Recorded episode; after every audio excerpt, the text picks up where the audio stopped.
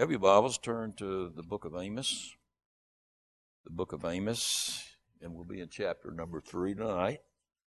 Uh, last week, uh, when we finished off, the Lord had asked the nation of Israel a rhetorical question. You remember the question? He said, Can two walk together unless they are agreed? And I guess that question could be asked to us too. And what's the answer to that question? The answer is no. And uh, uh, the Israelites at that particular time were living in, I think really that's their history. And it's really the history of mankind. But they were living in disobedience to, to the Lord, and they weren't walking with the Lord by any means, were they? They were actually walking away from the Lord. And so the Lord warns them through the prophet Amos that this great judgment is coming upon their land.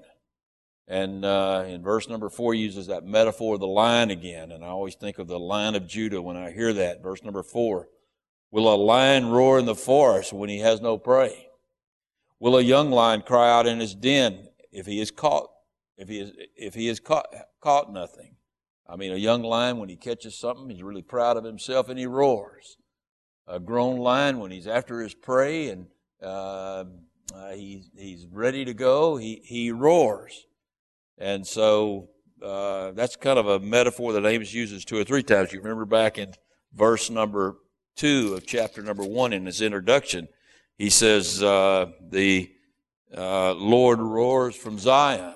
Then when we get to verse number, uh, I'm trying to think, I put a reference down here, but anyway, in verse number eight of this chapter, I don't need a reference. In eight, verse eight of this chapter, you can look. It says, "A lion has roared."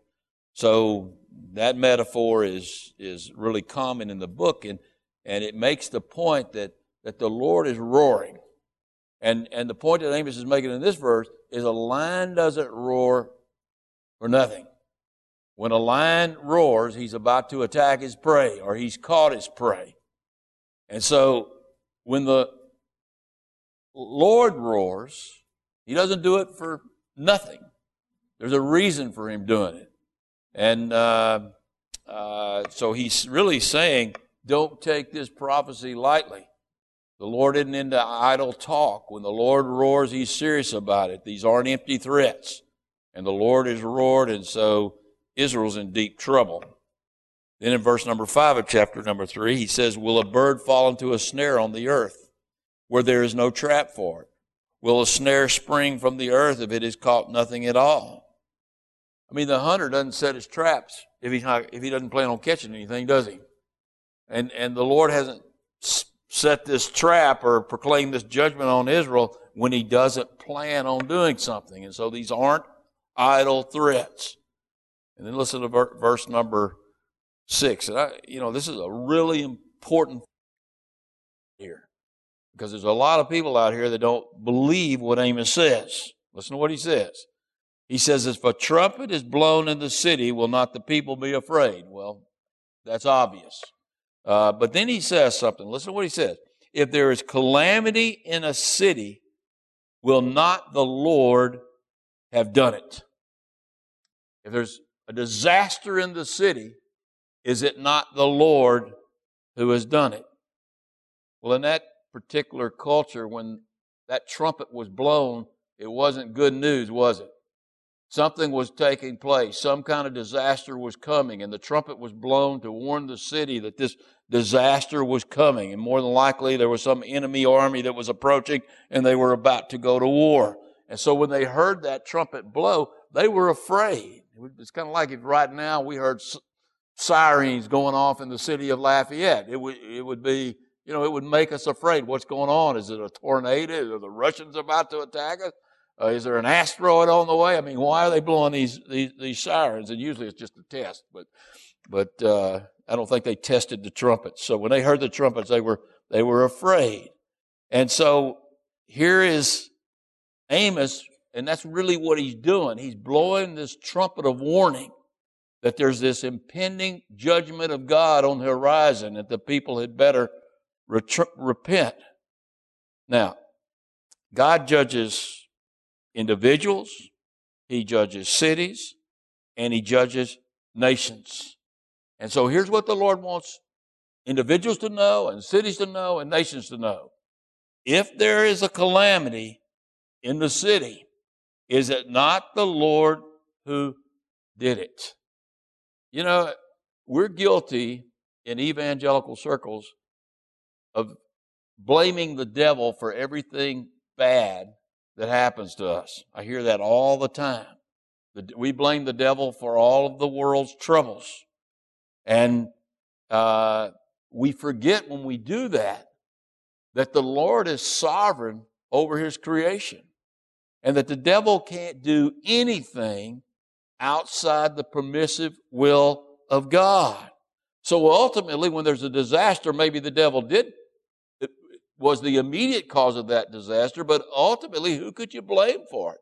You could blame the Lord for it. Uh, so uh, when there's an attack on a nation like we had in 9 11, it certainly wasn't the Lord that drove those airplanes into the towers. It's, I, I believe it was men possessed by demons who drove those planes into the towers. But if God had wanted to prevent that attack, could he have prevented it?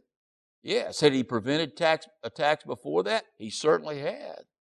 You remember, I remember, well, I remembered anyway, the, the head of the CIA, when they were asking him about it, you know, just how terrible it was and were they expecting this? He said, look, yeah, we were expecting it.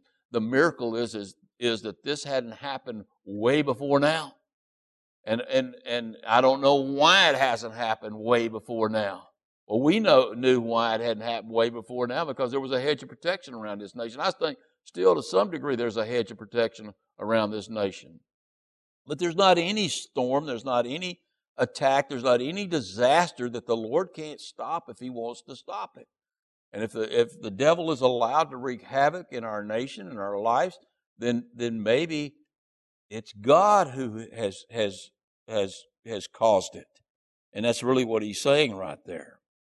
And later on, when Assyria came down and attacked Israel in fulfillment of this prophecy, it certainly probably was demonically in, uh, or influenced by demons and Satan. But ultimately, it was the Lord, because the Lord's saying here, I'm the one who's going to cause this disaster in the city. Now, here's the kicker. This principle is even more true uh, on an individual basis for Christians. I mean, if you've got a disaster in your life and you're a Christian, well, you got to hear me all the way through on this. Is it the Lord? Is the Lord in it? You better believe He's in it. I mean, uh, otherwise, He is not omnipotent and omnipresent and omniscient. And He's not all loving because because if he's allowing us just to live through circumstance, and I hear preachers sometimes say that, you know, bad things happen to Christians and they just happen by accident. I don't think anything happens to Christians accidentally. And so if we have a disaster, I mean, we might, in an immediate sense, might be able to blame the devil. We might be able to blame some evil person, but ultimately we've got to ask the Lord, why has he allowed this disaster in our life? Now let me give you the good news. Whenever we have a disaster or a calamity in our life, it is not the judgment of God. Never, if you're a born again believer. Because there's no condemnation for those who are in Christ Jesus. So why do bad things happen to us? Why does God allow these bad things to happen to us? Well, there's several reasons, and, and we're going to see here in a minute that, that the Bible gives us these reasons. You, you, if you're a student of the Bible, you might know not, and you have a calamity come upon you. You might know, not know specifically why that calamity came upon you. But if you search the Bible and you ask the Lord, I believe you can find out. What are some of the reasons we have calamities come upon us? Well, one of them is the chastisement of God. If God loves his children, the Bible says, I mean, if a father loves his children, he's going to chastise that, their, his, his children. So how much more will the loving God chastise his children? If we're getting out of line, then then uh, God will punish us. Some people say, "Well, God doesn't punish us because there's no condemnation." Well, that's a play on some that's semantics. Chastisement and punishment to me are the same thing, and I know God punishes me at times, and I bet you He punishes you at times if you're a child of God. And so that's one of the reasons. Another reason is so that we will grow in the grace and knowledge of Jesus Christ. Uh, uh, uh, James starts out, he says, Count it all joy, my, my uh, brethren, when you fall into various trials, knowing that these trials are working for your good. They're producing patience in your life. So God wants us to grow in patience, to grow and trust in our faith in Him. And so sometimes He brings trials for that reason. Uh, sometimes He brings those trials to draw us closer to Him. You know, somebody prayed tonight for, I want to be more consistent. You will be. You will be, whether you pray that or not, if you're a child of God. He's going to make you more consistent. Because if you start getting inconsistent and you start drifting away from Him, then He's going to draw you back. And sometimes, in order to do that, He's got to bring some kind of calamity in our life. Another reason He does that is, Uh, or bring, allows calamities in our lives, is to, to glorify Him. To glorify Him. I, I'll take Robin's case, for example. Now, I don't know the exact reason for the reason she's having to go through this again. But I'll tell you what, when my conversations with her, she's glorifying the Lord. She's trusting the Lord, and by trusting the Lord in that situation, she glorifies the Lord. And we're told in 1 Corinthians, or 2 Corinthians rather, chapter 1, that sometimes we're, we're, we're allowed to go through certain disasters and calamities uh, so that we can comfort those uh, other brothers and sisters in Christ who go through something similar to what we've gone through. I mean, if you've never been in the hospital and suffered through some disastrous health problem, you're not going to be able to comfort someone with a disastrous health problem. And so God gives us these things for, for His reason, but they're always for our good. All of these things are working for our good. But I'll tell you what, when something bad happens to me, the first thing I want to know is, Lord, is this chastisement? Have I done something to offend you, to make you angry at me? Uh, and I want to know that because you know what I've learned? If I have done something like that, He will show me. You know what? You usually don't have to ask the Lord, you already know what you've done. And, but you know what's coming to your life that you know he wants to get rid of. You usually don't even have to ask, but if you ask, he'll tell you. And, and I ask that, why? Because as soon as you find out and you know that you're being chastised, what do you do? You repent and you turn around. And guess what happens? The chastisement, after a while, goes away. Not necessarily immediately, but after a while, it goes away. So, so, uh, I, I believe in that case, God will always tell you. If you ask God, Lord, I, have I done something wrong here? Am I doing something? Is there something in my life you want to get rid of that you're chastising me for? He will all, or you disciplining me for, or you're punishing me for, however you want to word it. He will always tell you. He will pinpoint what it is and show you so that you can get that out of your life and you can get him. I don't want to say off your back, but you can get him get that paddle back in his back pocket. So, so he will always show you that. But on some of these other issues, he won't necessarily show you right away. Uh, uh, there are a lot of people that say you don't ask God why, that, that, that God won't tell you why. I don't believe that for a minute. Uh, I believe if you if if you're willing to to to press in really hard with the Lord, the Lord will tell you why and He'll show you why you're going through whatever you're going through, the difficulty that you're going through. Because look at what it, look at what look at the very next verse. This is a really great theological verse right here too. Look at what he says. He says, "Surely the Lord does nothing." What's nothing mean in the Hebrew? Nothing. He doesn't do anything unless he reveals his secret to his servants, the prophets. I mean, everything, anything that he does, uh, he before he does it, he first reveals it to his servants, the prophets, and not for their benefit, but for whose benefit? For the list, the person who's listening to that prophet, for their for their benefit. And so he uses these prophets to reveal things to us. And so if we're struggling with something, and really this is in this sense, it's on a national level, but it's also on a city level, on an individual level. Hey, God, before He takes action in your life, He will tell, He will, He will reveal it through His prophets. Now, I'll tell you the best place you're going to find the word of His prophets, where are you're going to find it. You're going to find it in the Word of God.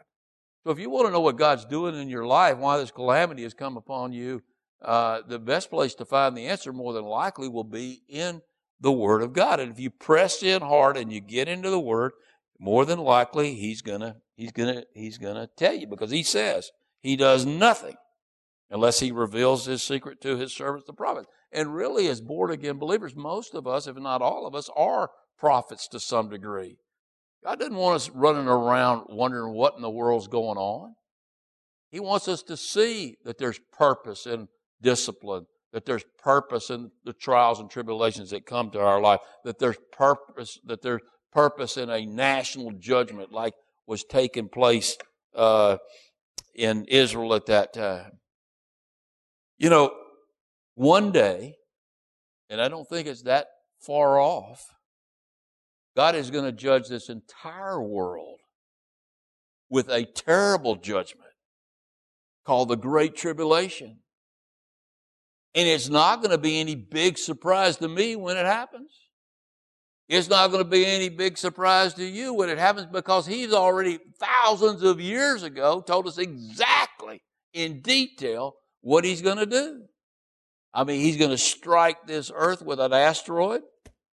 There's going to maybe be a nuclear war. You can read Revelation. We'll be we'll be there in a few, uh, well, I say a few weeks, maybe a month or so on Sunday mornings. But but uh, you'll it, it's almost like reading the news.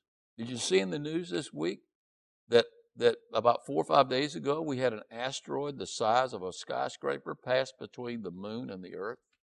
Did you know that? And then yesterday, yesterday, Tuesday, we had an asteroid pass through the moon and the earth the size of a bus, going like 200,000 miles an hour. Now, I might be off on those how many miles, but several thousand miles per hour. You understand what an asteroid the size of a bus, if it hit this earth, what it would do to us? It, two of them inside the moon and the earth. You know, poor God, he didn't know that was going to happen, did he? No, you better believe he knew that was going to happen. You don't see that on the front page of the news because people don't, everybody wants to put their head in the sand. But if one of those things hit the earth, let me tell you something. I'm going to be, I'll probably be out of here before it happens because I got to believe that that's the beginning of the Great Tribulation or part of the, part of the Great Tribulation. But there's these warning shots being fired. Hey, this could happen at any time. And it won't be a surprise. It's not a secret that God's going to judge the world. It's not a secret that that uh, there's going to be a battle of Armageddon. It's not a secret that there's going to be a millennium. It's not a secret that Christ is going to return. God doesn't do anything, anything in secret that He hasn't revealed through His prophets. I mean, anything that that that He's going to do, we can find in the Word of God. And if you can't find it in the Word of God, He'll send a prophet to tell you what He's going to do. Most things that happen to us in life aren't surprises. Jesus said, In this world, you'll have many tribulations. So, should we expect to have disasters in our life? You better believe we should expect to have disasters in our life.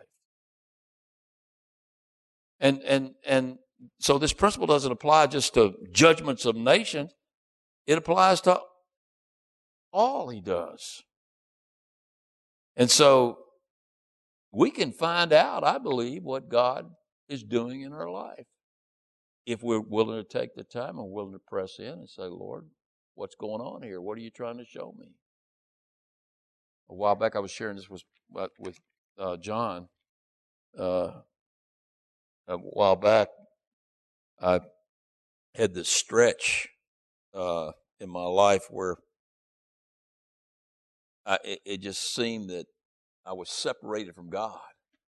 It would seem like I, you know I couldn't even sense the spirit of God. I felt like I wasn't saved. I had all of these evil thoughts in me. It was like the old George was back. And it was nasty. I know it was bad, Sandy. I know she's saying, well, man, if the, the old George worse than you, then he was really bad. But I mean, it, I really felt rotten about myself. I mean, I just felt rotten. And I, I mean, I felt like I wasn't even saved. And when you when you feel like that, you you feel evil. You don't feel like you can really witness good. You don't feel you you don't have any joy. You don't have any peace. And for days, I asked the Lord. I said, "Lord, what's going on here? I mean, I know something's going on. I mean, are you mad at me? I mean, what's going on? I mean, what, what why have you withdrawn your spirit from me?" Now, I certainly believe that the Lord will never leave you or never forsake you, and that you're sealed with the Spirit and I believe that, but there's times you sense that he's there, and there's times you sense that he's gone, even though he's not gone. By faith, I had to keep believing that he's still there, but I didn't sense his presence. I didn't sense his power. I didn't sense his joy. I didn't sense his peace. I didn't sense his purity. And, and I kept asking the Lord, uh, Lord, t- please tell me. And one day he gave me a verse. And I, like I say, he's revealed these things through the through the prophets. So you look to the prophets, you look to the Bible to see if you can find an answer. And and I asked the Lord, and He showed me a little verse about it right at the end of Hezekiah's life in Second Chronicles chapter thirty-two. It said God withdrew him, withdrew from him in order to test him, that Hezekiah might know all that was in his heart. Man, that made sense to me. That's exactly, I believe, what God had done in that period of testing. And I, that's not the first time that's happened. It's probably not the last time it's, it's, it's going to happen. But it's as if God withdrew himself so that I would know what my heart is like without him. What purpose does that serve? It keeps you from judging other people. And there's a real tendency when, as born again believers, it's us against them. And we, we and, I know with all the political things that were going on, I was kind of drifting that way, you know, like, like, you know, there's an evil group of people. I wish God would just strike them all dead, you know, that's kind of way my heart was at. It was like God pulls back and he says, Hey, your heart's no better outside my grace. Listen, we don't, we don't, we grow in the grace and knowledge. We grow in the blessing of the Spirit of God, but we ourselves outside of that new nature and outside the Spirit of God, we're still as creepy as we ever were. And so sometimes God pulls back and He shows us that. So if you have a calamity going on in your life, and you're going to, the Bible, the prophets have told us we're going to have that. I mean, you maybe you don't want to know, but I want to know. I'm going to seek out God. I want to know, Lord, what, what, what, uh, why is this happening? I want to learn my lesson from this it didn't after he gave me the verse it didn't get any better for long for for for a week or so even after that but at least i knew maybe what i was going through you know so it made it better in that sense. In verse number eight a lion has roared who will not fear? There's that a lion has roared again. The lion of judah has roared. The lord god has spoken but who can prophesy but but can who can but prophesy. I mean, that's what Amos is saying. Hey, the lion has already roared. God is going to judge Israel. What am I supposed to do? I mean, at this point, remember I told you he was a really popular preacher in Israel, and up up until he started targeting Israel itself, when he was uh, pronouncing judgment on on Syria and, and uh, Lebanon and uh, Edom and Ammon and uh, the Moabites, I mean, they were all applauding. But then he turned and went to Judah, and then he came up and he hit Israel. And uh, he wasn't so popular, and they were telling him to shut up. We don't want to hear you anymore. And he says here, Who can but prophesy? I have no choice but to prophesy. The lion has already roared. Hey, that means he's about to take action. And God's, remember, you know, a day, a thousand days to the, a thousand years to the Lord is one day. So it, in Lord, and the, this, this was coming quickly. Actually, it was going to be uh, 35 or 40 years before it actually happened. But in God's eyes, it was coming very quickly. And in Amos's eyes, it was, he had no, in his heart, he had no choice but to, to tell the people. And he says in verse number nine, proclaim in the palaces at Ashdod and in the palaces of in the land of Egypt assemble to the mountains of Samaria, see great tumults in, in the midst of Israel and the oppressed within her. So what he does, he, he, he takes these two examples of pagan nations and he says, come on top of the mountain. I want you to look down at Israel and I want you to see what you see. Now they would look down there and they say, wow, they're just like us. Is that the way they should have been? Why had God created that nation? The apple of his eye. Not just to give them material blessings, that's what they thought. He had created them as an example. He wanted them to be witnesses of, of how God will bless a people who turns to him and who live for him. And, and they were, they were given this great task to, to be a witness to the nations, but he says, Hey, come up here and here's their witness. Look down at, look it down at their situation now. They're no better than you are. And so they're going to be judged. And so he says, he says in verse number 10, he says, For they do not know to do right, says the Lord, who store up violence and robbery all the way into their palaces. I mean, the evil of the nation had made it all, way all the way to the top. It always does. It always does. I mean, there's a principle in the Bible. It, it, it's not stated specifically, but but if you study the Bible and you study the history of Israel, you study the history of nations, what kind of leaders does God give a nation? He gives them the leaders they deserve. And so, if a nation is permeated with with uh, violence and robbery and lying and all of that stuff, then guess what? They're going to get those kind of leaders.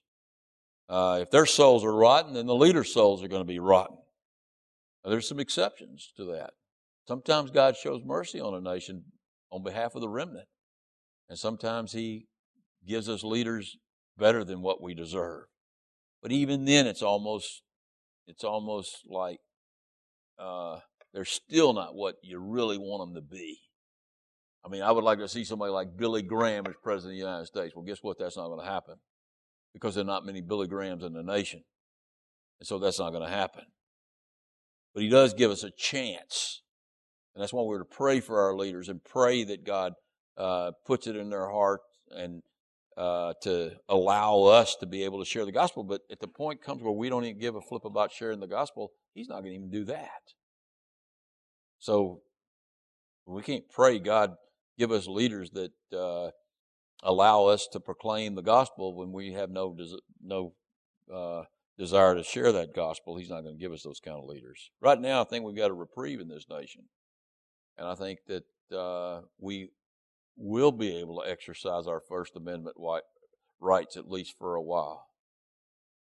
Uh, the way it was going, the only people who were going to be able to exercise their First Amendment rights were those on the left and the Muslims, but not born again Christians. But I think we've got a reprieve for a while, and I think we need to step through that door and all of us uh, take advantage of that time that we have left before those asteroids don't hit come between the moon and the earth. They actually hit the earth. He says, Therefore, thus says the Lord, the Lord God, an adversary shall be all around the land. He's talking about Assyria. He shall sap your strength from you, and your palaces will be plundered. Because the lion is roared, the Assyrians are coming. Get ready. You need to repent. That's your only hope. Thus says the Lord, as a shepherd takes from the mouth of a lion two legs and a piece of an ear, so shall the children of Israel be taken out of the hands of Assyria. The shepherd, the good shepherd, the Lord's going to take uh, what's left of Israel and he's going to protect them and watch over them. But there's not much left. It's not a pretty sight, is it? When all when the shepherd finds his sheep and all that's left is a is a couple of legs and an ear, that's not a that's not a very pretty sight. It's a bloody mess. And that's what he's saying. There's going to be a remnant, and the shepherd's going to take that remnant, but it's not going to be good. Uh, just a few legs and an ear, just a few thousand people is is all that's going to be left of the nation of Israel. And he says, those who dwell in Samaria in the corner of the bed and on the edge of the the couch, they're going to be taken.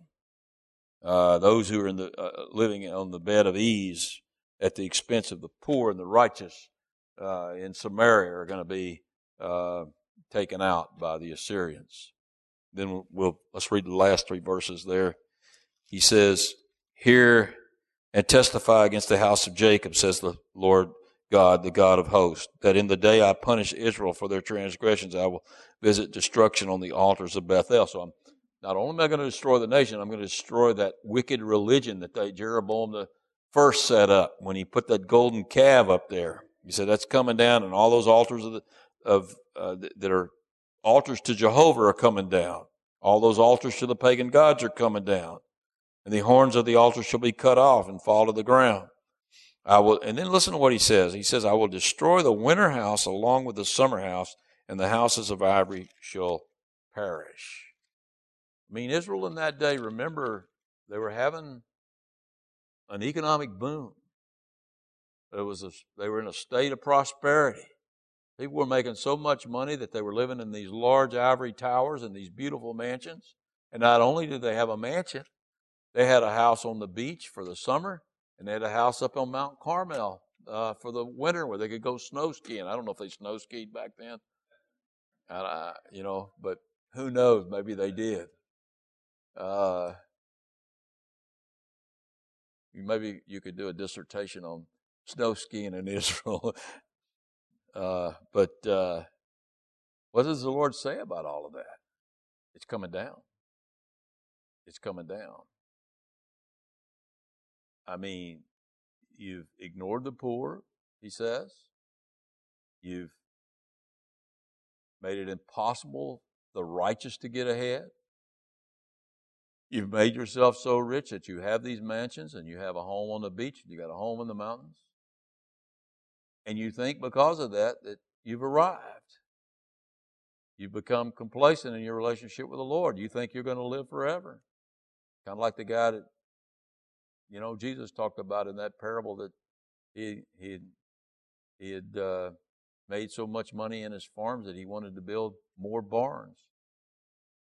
And Jesus said, Hey, man, you, your soul will be required of you today. And that's what he's saying to the Israelites here. Your soul's about to be required of you. And those houses aren't going to do you any good. The summer house and that winter house and the mansion you have. You know, there's nothing wrong with having things. God had blessed the nation of Israel, just like He's blessed all of us here in the United States of America. There's nothing wrong with having things, but if those things cause us to become complacent uh, in our relationship with the Lord, to cause us to think, hey, we've arrived, we don't need the Lord. And that's really, I think, kind of the the attitude of Americans today. We don't need the Lord. We want, in fact, we want the Lord out of our life. We're doing just fine, thank you, Lord. We don't need you. And if those things make us think that we've arrived in and hey, we're just going to live forever and things are going to go go on just like they they are going on now, then the best thing God can do is take those things away. And I think, you know, one of those questions you ask the Lord why, sometimes when you might lose some wealth or something, you know, maybe that's why. Maybe they've come between you and the Lord. And so uh, the Lord says, hey, I'll just I'll remove all of those luxuries you have.